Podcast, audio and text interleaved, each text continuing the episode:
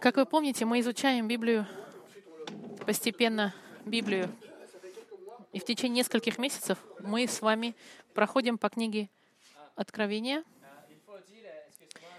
Небольшая заминка, что начиная с четвертой минуты до в течение пяти минут будет немножко аудио на французском языке, чтобы не пугались. Народ в оригинале. Ничего не можем сделать. Окей. Okay. Okay. Терпение на случай, если у нас будут технические неполадки. Okay. Мы изучаем книгу Откровения, последнюю книгу в Библии. И сегодня мы находимся в 17 главе из 22. 17 глава. Открываем 17 главу. И невероятно думать, что через шесть глав мы уже придем к концу Библии. Мы сейчас подходим к самому концу, конца того, что Господь предусмотрел для будущего. Как я вам сказал, в первой, в 17 э, главе мы подходим к концу периода великой скорби. Для тех, кто не был с нами, если вы возьмете Откровение с первой главы, до э, первый стих — это откровение Иисуса Христа, которое Господь дал, чтобы показать слугам, что должно произойти вскоре. В, в, в, в часа скоро у Господа это по Господнему. Это может быть через тысячу лет, через две, но это у него скоро. И которое он показал, послав через uh, он через ангела своего рабу Иоанну. И ангел приходит, при, объясняет Иоанну, что произойдет который засвидетельствовал Слово Божье и свидетельство Иисуса Христа, и что он видел. И в третьем стихе он говорит, «Блажен читающий и слушающий слова пророчества этого». Потому что эти вещи, может быть, не всегда легко понять, нас это укрепляет и радует, потому что мы, христиане, мы знаем будущее, и мы знаем, в чьей команде мы находимся. Теперь мы в 17 главе.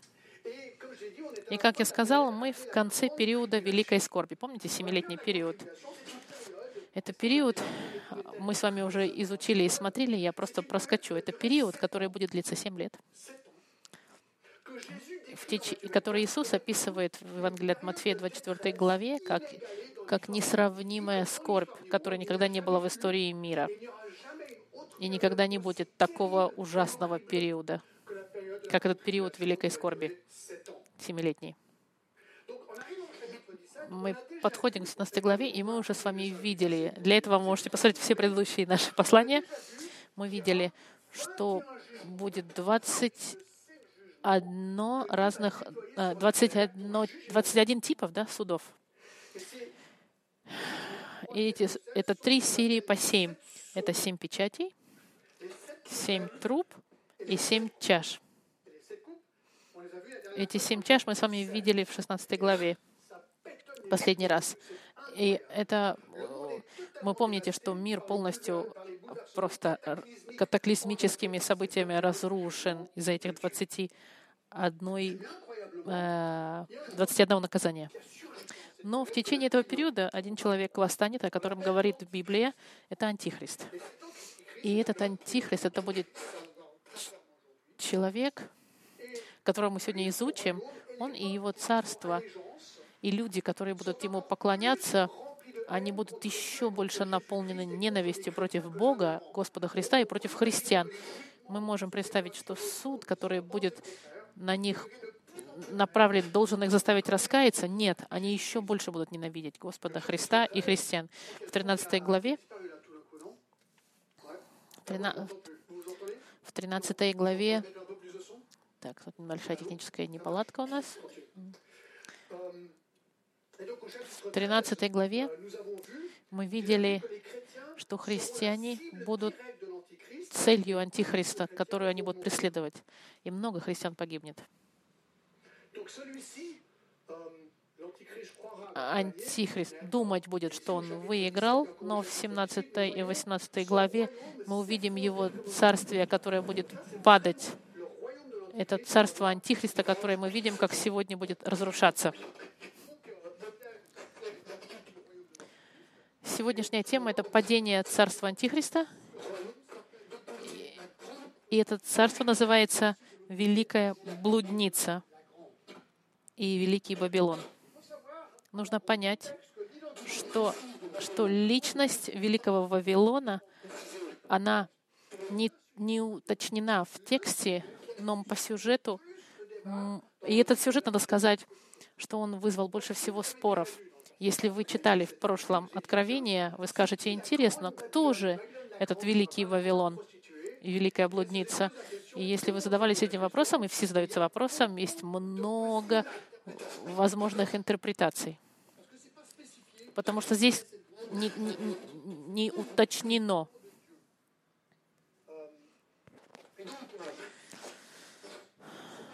Это не, не так страшно. Я нахожу на территорию, которая сложная, но если мы будем интерпретировать правильно откровение, то мы попытаемся как можно а, лучше это сделать. Я могу вам дать лично точно мое мнение, но вы можете со мной, конечно, не согласиться. Я не претендирую на то, что у меня единственный правильный ответ, но потому как Откровение, книга, которую мы должны изучать, мы попробуем ее понять. Это будущее мы увидим. А пока мы попытаемся объяснить лучшим способом, который мы обладаем. Как я вам уже сказал, как 17 и 18 главы, они фокусируются на падении Великого Вавилона.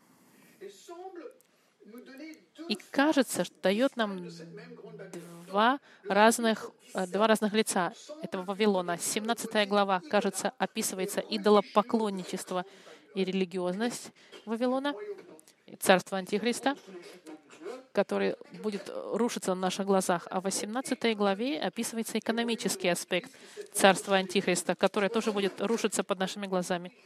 Сегодня мы с вами изучаем религиозную сторону, а на следующей неделе экономическую сторону 18 главы царства Антихриста. 17 глава разделена на две части. Первая — описание великого Вавилона, царства Антихриста и объяснение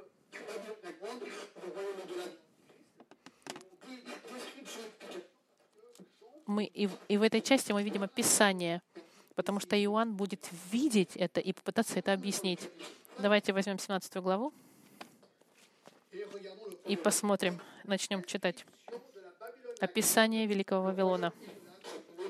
Царство Антихриста. С первого стиха начинаем. «И пришел один из семи ангелов, имеющих семь чаш, и, говоря со мной, сказал мне, «Подойди, я покажу тебе суд над великой блудницей, сидящей на водах многих. С ней, как вы знаете, есть много символов в Откровении, и мы попытаемся увидеть пояснее. Мы видим, что один из семи ангелов, у которого было семь чаш, помните, это, все ангел, это ангелы, которые изливали суд, суд Божий на землю, и один из этих ангелов подходит к Иоанну и ему говорит, пойдем, я покажу тебе суд над великой блудницей, сидящей на, великих, на водах многих. Иоанн и ангел объясняет Иоанну, а ангел записывает все, что ему объясняет ангел. Ангел объясняет Иоанну этот суд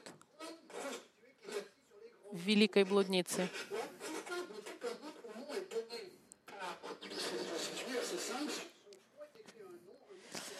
С ней прелюбодействовали цари земные, и вином ее блуда упивали живущие на земле великий вопрос, который задается, это кто или о ком говорит Иоанн, когда говорит о великой блуднице. Великий Вавилон. Э, да.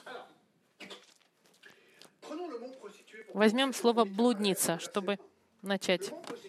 Слово блудница используется в Библии, относится либо к женщине, которая блудит, либо имя блудница очень часто использовать, чтобы описывать э, идолопоклонничество или отступление религиозное, когда Госп... народ отвергается от Бога и Иеговы, чтобы подвергаться, от, подчиняться другим богам, это считается, что он занимается проституцией. Например, в Иеремии, в третьей главе, в шестом стихе, вот что написано. Господь сказал мне в дни Иосии, царя, «Видел ли ты, что делала отступница, дочь Израиля? Она ходила на всякую высокую гору и под всякое ветвистое дерево, и там блудодействовала». Здесь мы видим, что он говорит, что Израиль, мой народ, он против блудодействовал, ходя к другим богам. Это символично для идолопоклончества, проституция. Если мы с вами пойдем в Исаию, в первую главу, 21 стих, вот что сказано. «Как сделалась блудницей верная столица, говоря об Иерусалиме, исполнена правосудие, правда обитала в ней, а теперь убийцы. В очередной раз мы видим для Иерусалима и для Израиля слово «блудница» — это форма описывать отступление от Бога, и идолопоклонничество другим богам. Э, как бы говорит, он, она пошла переспать с другими богами. В языке или в седьмой главе вся глава описана как Израиль, как проститутка, как блудница. В 17 главе Откровения нам создается впечатление, мы не говорим об настоящей блуднице, а, скорее, а скорее всего о духовной блуде, так же, как и говорится в Иезекииле, в Иеремии, в Исаии. Это как бы он говорит, вот Антихрист и твое царство, вы религиозные блудники, потому что вы, потому что вы поклоняетесь э, лжебогам. В этом контексте мы с вами видим, что с 1 по 6 стих эта женщина описана всеми разными интересными характеристиками. Первое, у нее очень любопытное имя.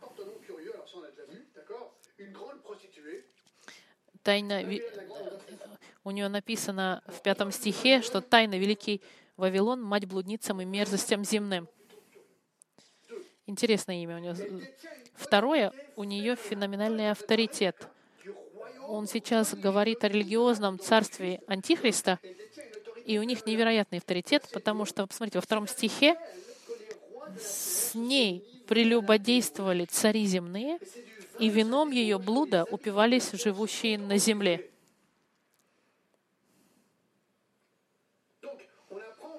Мы узнаем здесь, в первом стихе, Посмотрите еще, что великая блудница, сидящая на водах многих. Это что, великие многие воды? А посмотрите в 15 стихе объяснение. Он нам объясняет, что воды, которые ты видел, где сидит блудница, это люди и народы, и племена, и языки.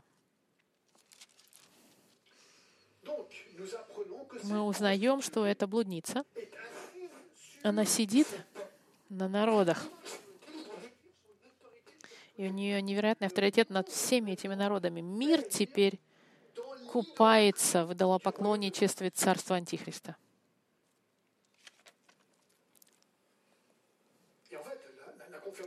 И подтверждение находится во втором стихе, потому что мы видим, что с ней благодействовали цари земные, и вином ее блуда упивались живущие на земле. Конечно, немножко сложно представить себе, что он говорит об, об какой-то проститутке женщине, потому что здесь написано обо всех царях и обо всей земле. Она э, подействовала на всех царей мира, которые еще живут. Мы видели, что, несмотря на то, что половина планеты уже убита судом Божьего, но все равно все те, кто остались, там будут цари, и эти цари они запачкались с этой проституткой, с этой блудницей. И этот союз написан как оргия развратная. Интересно Библия. Люди говорят, Библия — это красивая книга. Не знаю, она, конечно, красивая, но вещи, которые описываются, они невероятно радикальные. И во втором стихе, что вином блуда упивали живущие на земле. Это не только цари земли, но и посмотрите, жители земли, все, кто остались, которые восстали против Бога, потому что большинство христиан уже умерло, они все упиваются, они под влиянием от этого вина блуда. Если я не знаю, если знаете кто-то, кто напивался, этот человек, он просто под, под влиянием вина невероятного, и, он, и она тебя просто меняет твою личность. алкоголь. И здесь они под влиянием упившиеся. Это, это духовный разврат. Здесь идет духовное идолопоклонничество. Как мы видели с вами в Исаии, в Иезекииле и в Иеремии. И мы видим, что все цари и все люди, они под влиянием духовным этой блудницы, Великий Вавилон. Четвертое, что у нее, у, у нее она, она вместе с соратником со своим участвует. Смотрите, третий стих. «И повел меня в духе э, в пустыню, и я увидела женщину, сидящую на звере багряном. Почему он его повел в пустыню? Для того, чтобы, наверное, лучше он сконцентрировался. И увидел женщину, сидящую на звере багряном, преисполненном именами богохульными, семью головами и десятью рогами. Мы видим, что Иоанна перенесли в духе, и видит он это видение, опять же, эту женщину, сидящую на звере багряном. Кто эта женщина? Ну, это, скорее всего, облудница, о которой говорится в первом стихе и ее царство. А зверь багряный. Кто это животное? Помните, мы зверь? Мы говорили в прошлом, мы видели в 13 главе, что, что это, скорее всего, антихрист здесь. Зверь, который в, э, в первом стихе, помните, и, и стал на песке, и увидел выходящего из моря зверя с семью головами и десятью рогами. На рогах его были десять диадем, и, и на голове его имена богохульные. И поклонились зверю. Зверь — это сатана. Помните, что они 12 глава, 9 стих у нас напоминает. И поклонялись дракону и сказали, кто может, кто подобен зверю. Помните, вспоминает об Авимне, тот, имеющий мудрость, да сочти число зверя, потому что число человеческое 666. Помните, у Антихриста есть имя. Это имя, которое олицетворяет в себя эту цифру 666. И нас призывает Библия понять, а, что же может знать. Помните, мы об этом говорили. В 14 главе, 9, а, в 9 стихе, помните ангел, который говорит, если кто-то поклонится зверю и его и кто примет знак его, будет петь вино ярости. Помните, мы видели, что мы видим Антихриста, и рядом с ним будет лжепророк, и этот лжепророк, он воздвигнет идола, которого люди будут прославлять. И в 16 главе, в 10 стих, 10 стих, пятый ангел вылил чашу свою на престол зверя, и сделалось царство его мрачно. И они кустали языки свои от страданий и хулили Бога Небесного. Мы видели и поняли, что это антихрист. И потому что мы, мы знаем, что в 20 главе, 10 стихе, и дьявол, прельщавших их, вержен в озеро огненное и серное, где зверь и лжепророк. Что Зверь — это антихрист. Женщина третьего стиха — это, это царство антихриста. Зверь — это антихрист. Э, багряный цвет — это был один из предпочитаемых цветов э, царства. Э, антихрист, которого мы видели в 13 главе, будет поддерживать лжесистему религиозную для своих поклоняющихся, но мы знаем, что эта система не будет длиться долго. Дальше в третьем стихе, посмотрите, мы видим, что у, им очень много у этого зверя имен богохульных, и это неудивительно. Почему? Имена, которые богохульствует на Бога и на Антихриста. Помните, что мы вас с вами видели во втором послании к фессалоникийцев, во второй главе, в четвертом стихе? Вот что он говорит. «Сын погибели, противящийся и превозносящийся выше всего, называемого Богом или святыней, так что в храме Божьем сядет он, как Бог, выдавая себя за Бога». Помните, Антихрист пойдет в Иерусалим, сядет в храме, который будет восстановлен, и заявит себя Богом. Если это не богохульство, то что ж тогда богохульство, да? Он называет сам себя Богом.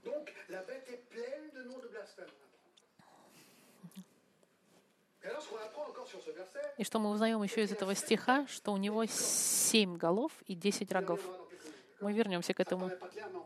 Даже если это может показаться кому-то не, не, не ясно, на самом деле нам это очень ясно. Мы уже изучали это. Пятая характеристика. А женщина одета вызывающую или провокационную одежду.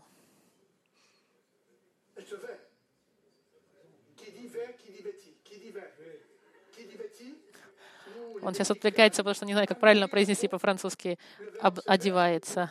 И он задает вопрос, как правильно. Она обличается в вызывающую провокационную одежду. Смотрите, четвертый стих.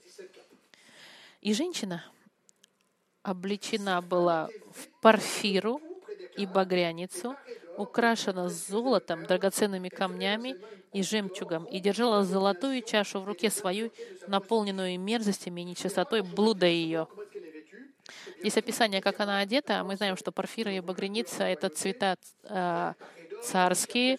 Она украшена всем этим богатством. Э, понятно, что это она для, чтобы привлекать людей, красивая она одежда, но мы видим, что эта чаша понятно все, с мерзостями, нечистотой, она и блуд, она коррумпирована. Шестое. И носит на, на голове, на лбу повязку, приглашающую. Пятый стих. «И на челе ее написано имя. Тайна велик... Вавилон Великий, мать блудницам и мерзостям земным».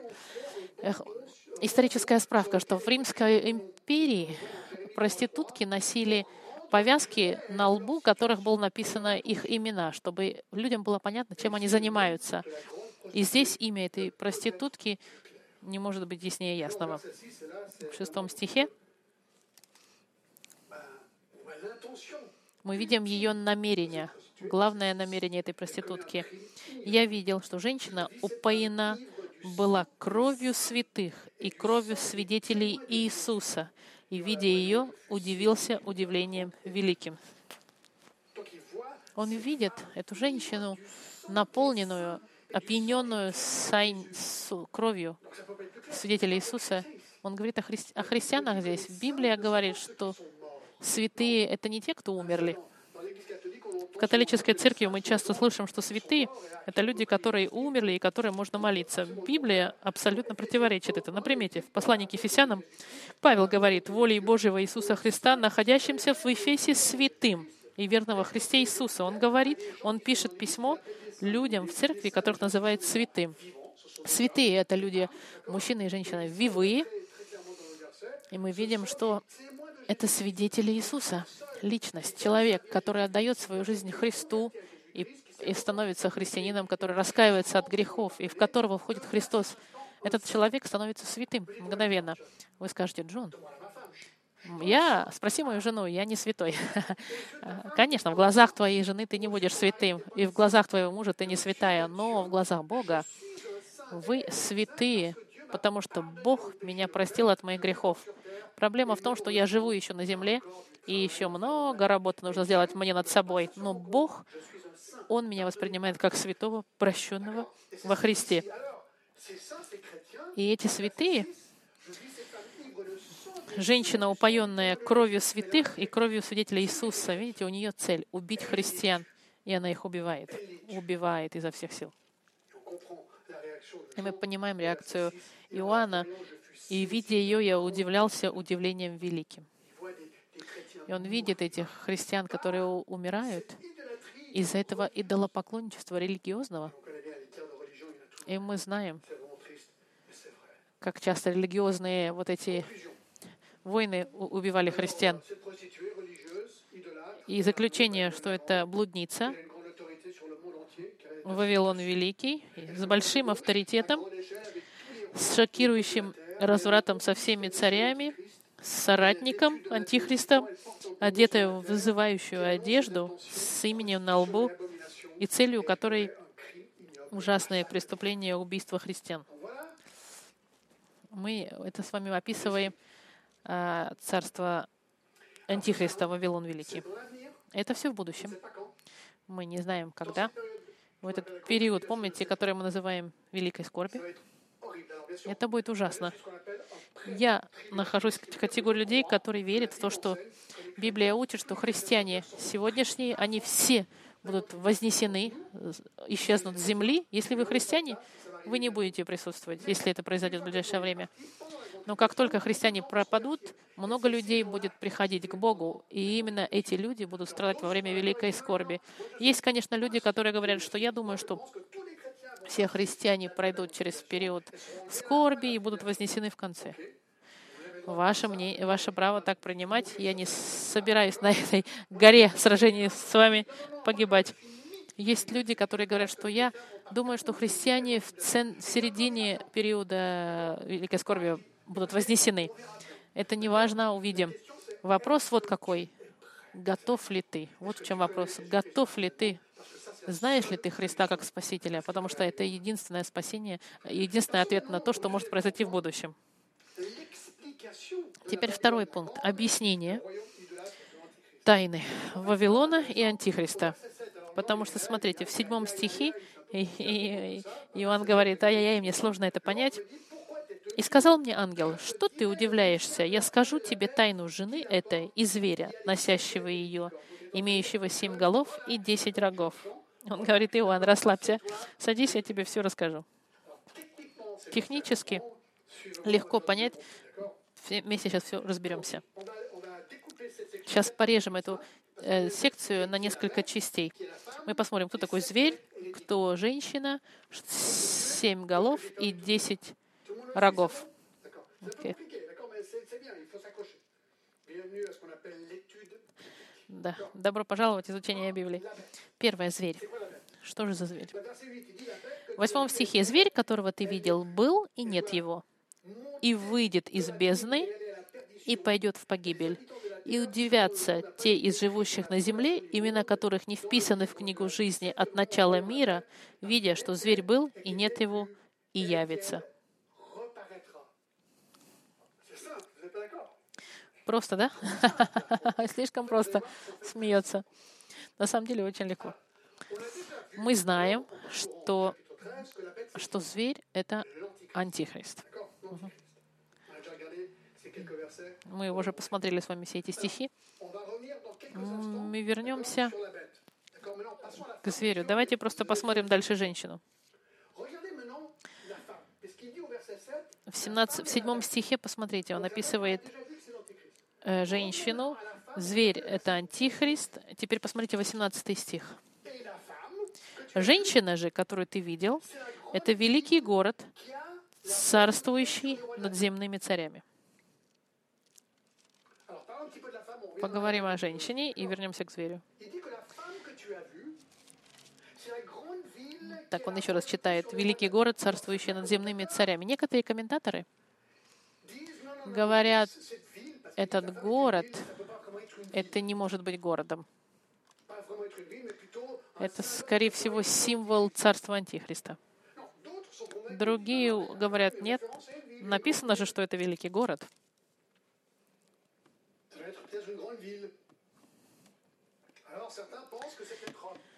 И многие думают, что это Рим. Другие думают, что это Иерусалим. Я слышал других, которые думают, что это Лондон, Нью-Йорк, Москва, много всяких гипотез. Но ответ самый простой — это прийти к заключению, что этот город — не что иное, как, держитесь,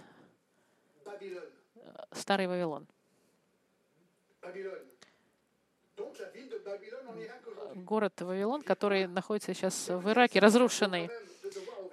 Интересно, в пятом стихе она называется «Вавилон Великий». И в течение всей Библии Вавилон все время выходит. Однажды в послании к Петру, когда Вавилон использовался в отношении Рима, но это невозможно, что это может быть восстановленный старый город Вавилон.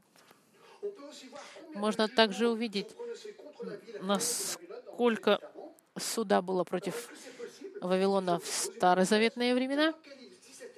Возможно ли, что 17 и 18 глава говорят о том, что будет восстановлен город Вавилон, чтобы стать местом, э, столицей империи Антихриста? И это интересно, потому что, помните Вавилон? В старозаветные времена э, книги, третья глава, это была башня Вавилонская. И башня это была что?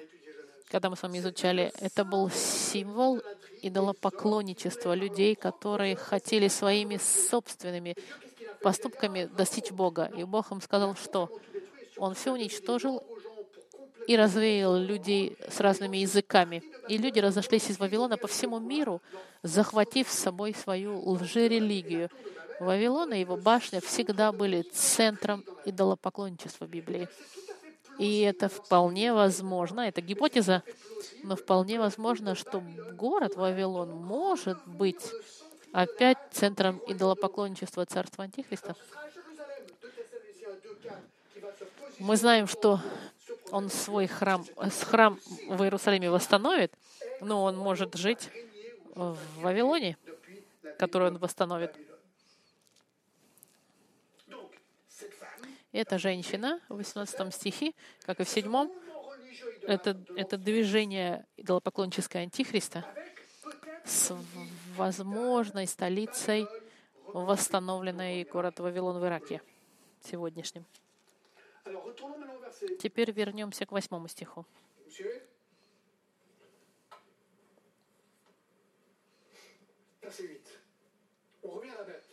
Мы возвращаемся к этому зверю. Смотрите, что о нем интересно написано. Зверь, которого ты видел, был, и нет его. Что это значит? Умер, возможно, был, и теперь его нет. А теперь давайте вернемся с вами в 13 главу Откровения.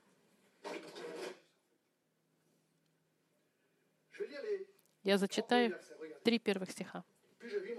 «И стал я на песке морском, и увидел выходящего из моря зверя с семью головами и десятью рогами. На рогах его было десять диадем, и на голове его имена богохульные». Это мы видели. Зверь, которого я видел, был подобен барсу, ноги у него, как у медведя, и пасть у него, как у льва. Э, это говорит о великой силе. И дал ему дракон, сатана, силу свою, престол свой и великую власть. И видел я, как одна из голов его была как бы смертельно ранена.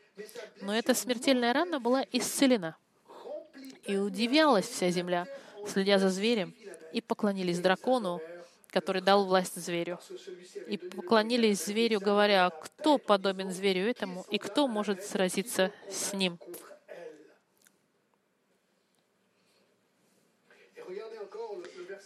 А теперь посмотрите, 12 стих, 13 главе. Он действует перед ним со всей властью первого зверя и заставляет всю землю и живущих на ней поклоняться первому зверю, у которого смертельная рана была исцелена. И 14 стих. «И чудесами, которые дано было ему творить перед зверем, он обольщает живущих на земле, говоря живущим на земле, чтобы они сделали образ зверя, который имеет рану от меча и жив». Создается впечатление здесь, что он говорит об Антихристе, особенно когда мы сопоставляем эти два текста, что в какой-то момент он будет ранен смертельно. По-настоящему ли он умрет, мы не знаем. Мы знаем, что сатана может делать чудеса. Может ли он воскрешать кого-то? Я не уверен. Но, может быть, это рано, что кажется, что он умер и воскрес, это 100%. Это одна из вещей, которая даст Антихристу великую э, силу, потому что, потому как, если он не умер, а все думают, что он умер, и потом он излечился мечом, как мы видим, что его ранят. Какая бы ни была природа этой раны, он воскреснет в скобках, да, как бы. И вся земля скажет, вау. Сатана и Антихрист, они всегда копировали Иисуса Христа. И здесь они пытаются копировать воскресение Христа, чтобы украсть, украсть восхищение, которое должно быть у Христа, к себе, чтобы они украли. On a l'impression que c'est ça qui est en train de dire au chapitre 17. И вот 17 глава 8 стих об этом говорит, о том, что он был, и нет его, и выйдет из бездны, и пойдет в погибель. Бездна, знаете, что в 11 главе 7 стихе это место, где живет сатана 2 et 11. и где демоны. И мы видели в 13 главе власть за Антихриста. Это не чайная, а как сатанинская сатана, которая исходит из ада, демоны из ада. И в 8 стихе они должны будут вернуться в бездну. Антихрист, он просто вдохновлен сатанецкой силой. Но хорошая новость, смотрите, он пойдет в погибель. Друзья мои, это для христиан должно быть большая радость, когда мы смотрим хаос вокруг нас и задаемся вопросом, где ты, Господь? Нужно тер- потерпеть. Потому что в 19 главе, 20 стихе, «И схвачен бы зверь, и с ним лжепророк, производявший чудеса перед ним, которые он обольстил принявших очертания зверя. Оба живыми брошены в огненное озеро, горящее серой». Это имеется в виду, что значит в погибель. Он пойдет в погибель, просто еще не пришел его момент.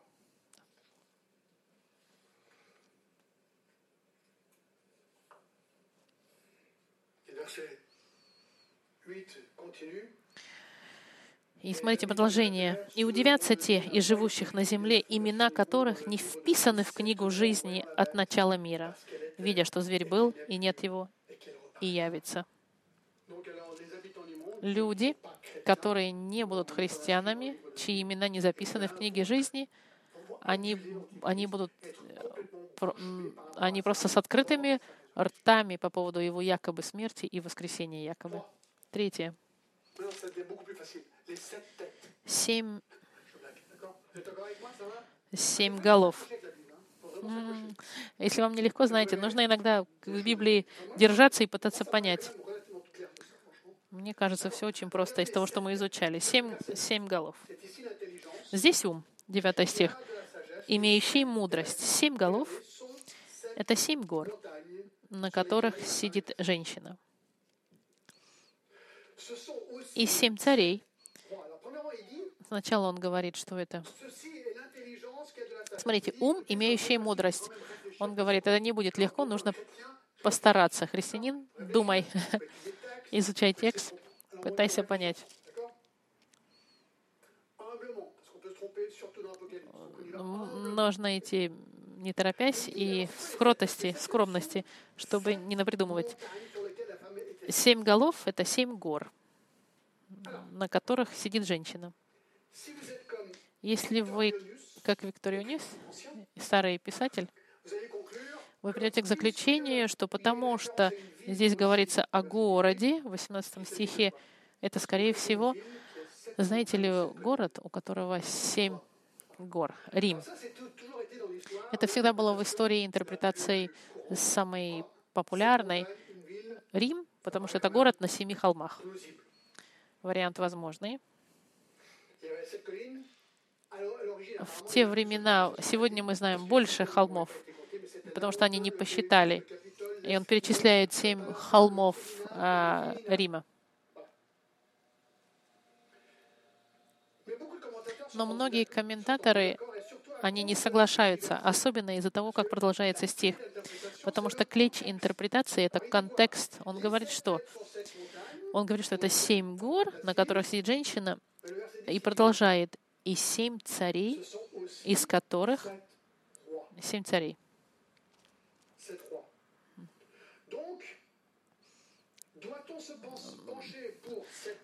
Должны ли мы сфокусироваться на семь гор или на семь царей, или на оба? Это правда, что горы очень часто используются как метафора в Библии. 30 et le verset 8. Нап- Например, в Псалме 30, 8 стихе. Montagne Так, скорее всего,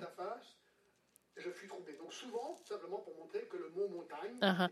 По благоволению Твоему. Господи, Ты укрепил гору мою, в 29-м псал- псалме. Гору мою, это имеется в виду, о себе он говорит. Гора — это символ. Гора здесь, скорее всего, пред собой символизирует семь империй, которыми управляет семь царей. И мы узнаем, смотрите, cinq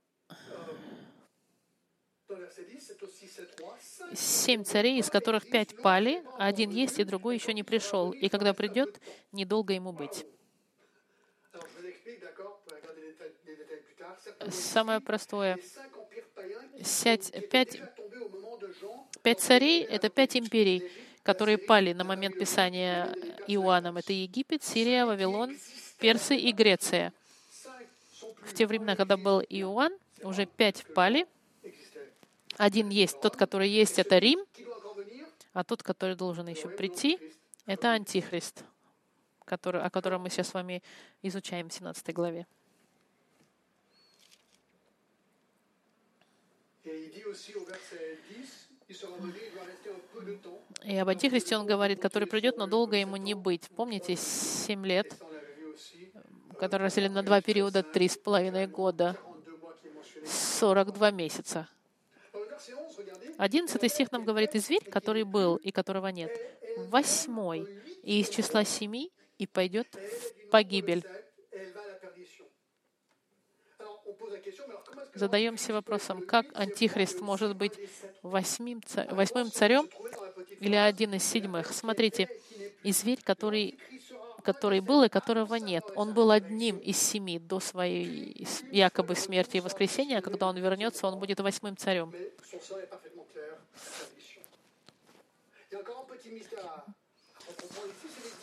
Мы видим, сейчас посмотрите, 10 рогов. И 10 рогов, которые ты видел, это 10 царей,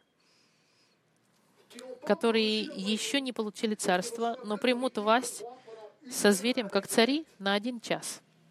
Вместе со зверем, да? Но это мы видим, что эти 10 царей, не получившие царство во времена Иоанна, это, скорее всего, получит свою власть во времена великой скорби в будущее, когда Антихрист разделит свое царство, наверное, на 10 районов или 10 э, провинций, видимо, каких-то 10 districts administratifs, c'est tout à fait possible. административные районы у него будут такие, Peut-être, avec 10 rois. с десятью управляющими. Мы здесь просто видим, что это будет очень короткое время власти. В 13 стихе Они имеют одни мысли и передадут силу и власть свою зверю.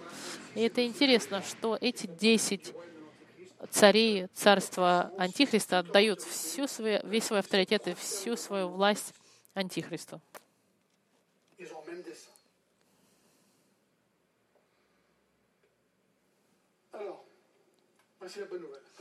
Хорошая новость, даже если не совсем вам все понятно, Regardez verset 14. посмотрите 14 стих. Они будут вести войну с Агнцем. И Агнец, Антихрист, он всегда, он всегда против Христа. Агнец — это Иисус. Агнец, который понес на себе грехи, да? И Агнец победит их. Почему? Ибо 14, Он есть Господь господствующих и Царь царей, и те, которые с Ним, это званые и избранные и верные. Друзья мои, Антихрист думает, что он царь и готовится к битве в Армагеддо- при Армагеддоне. 16. Посмотрите, в 16 э, стихе Rassemblèrent dans le lieu appelé en hébreu 16 стих, помните, в 16 главе, что он собрал их на место, называемое по-еврейски Армагеддон. Все эти цари, они соберутся долина в Израиле, куда я, я был несколько раз, и на этой, в этой долине они будут ждать, чтобы сражаться с Господом Христом. История, в которую сложно поверить. 19 глава, смотрите, 11 стих, мы увидим это с вами позже.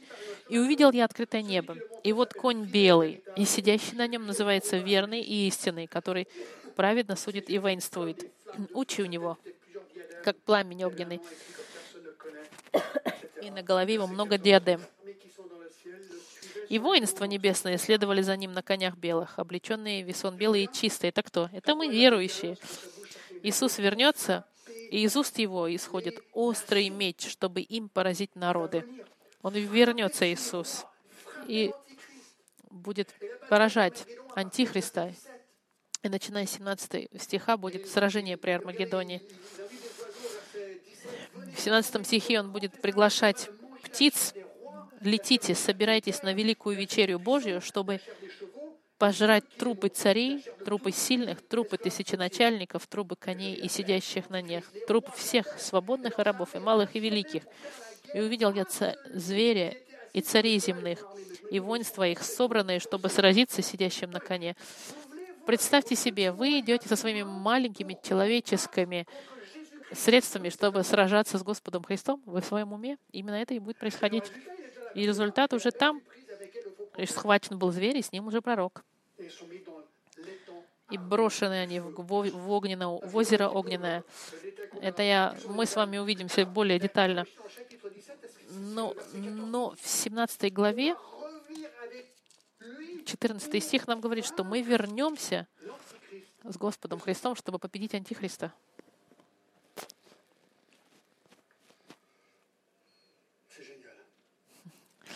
Здорово, он говорит. 16 стих. Так.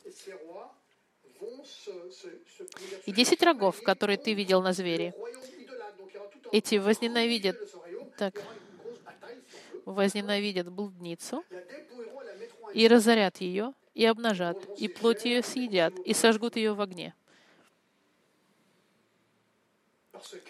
потому что потому что Бог, э, и, и, и Антихрист, он хочет всю власть.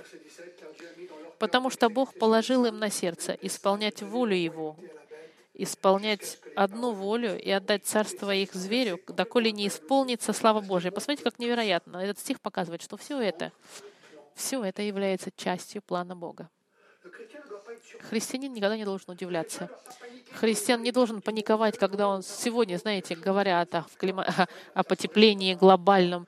Ну да, Земля теплеет, но и всем кажется, что в следующем году весь мир сгорит, и все пропадет, и больше не будет воды, и все э, полярные медведи погибнут.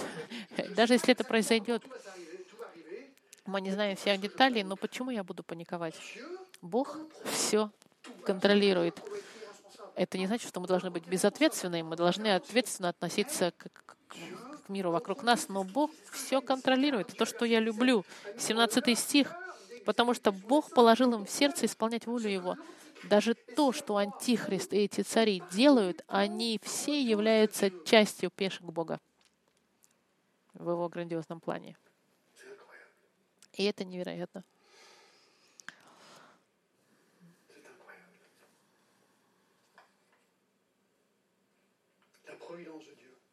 Проведение Господа и зак...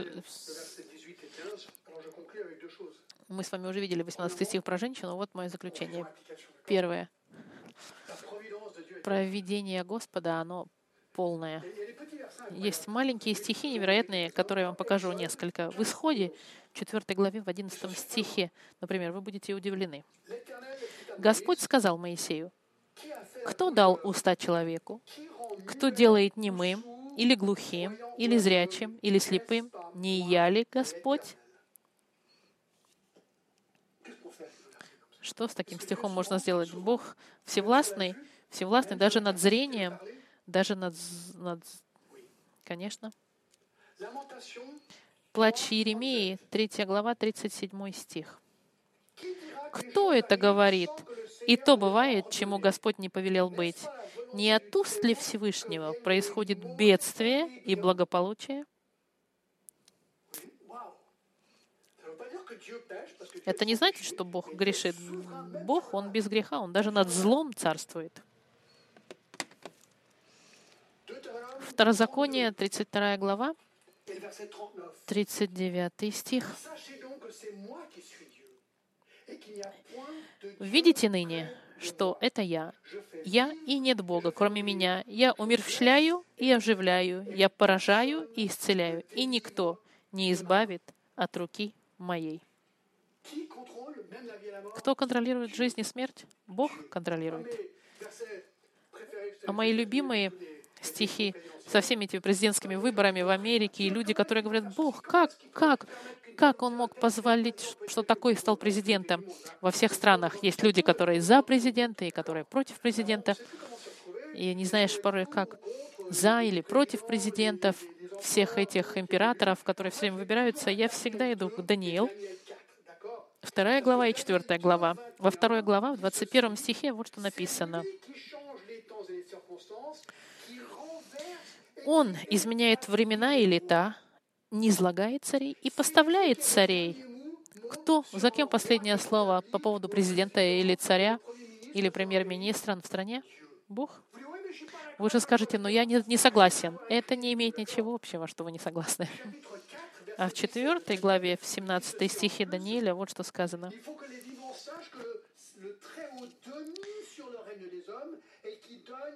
Так, четвертая глава, 17 стих. Так, так, так. Ну, По-моему, он ошибся.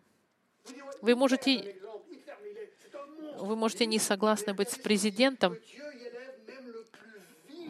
что Господь даже А, вот. э, повелением так. Всевышний владычествует над царством человеческим и дает его кому хочет, и подставляет на ним уничиженного между людьми. Господь управляет всеми. Антихрист, Армагеддон — все это часть плана Божьего. Любой президент любой страны, Господь использует его так, как хочет. Что проведение Господа и его всевластие, оно полное. И второе, заключение, христианин должен тоже радоваться, потому что в конце, смотрите, мы побеждаем. Apocalypse 17, verset 14. В Откровении, помните, когда сказано, они будут вести войну с Агнцем, и Агнец победит их, ибо Он есть Господь господствующих и Царь царей. И те, которые с Ним, эти званые избранные и верные побеждают. Вас, званые и верные избранные — это ты, каждый из нас. Так что нам не о чем беспокоиться. Предвидение, проведение Господа полное. И мы в команде победители. Даже когда у тебя сложности, христианин, радуйся. Давайте все скажем. Аминь. Господь, спасибо. Это была большая глава, немножко сложная, но надеюсь, что мы могли немножечко понять основные принципы, которые к нам имеют отношение. И укрепи нас, Господь, пожалуйста. Мы не знаем, если мы будем частью или не будем частью великой скорби, скоро это начнется или не скоро. Мы знаем, Господь, одно. Мы знаем уже конец истории, и мы в, побед- в команде победителей. Вся слава Тебе, Господь. И если кто-то здесь Тебя не знает сегодня, Господь, почему этот человек откажется от- отдавать свою жизнь тому, кто победит? Молю, Господь, чтобы Ты коснулся их сердец, чтобы они подчинились господству Господа Христа, Альфе и Омеге, Господа Господь, Царя Царей. Спасибо, Господи, именем Христа. Аминь.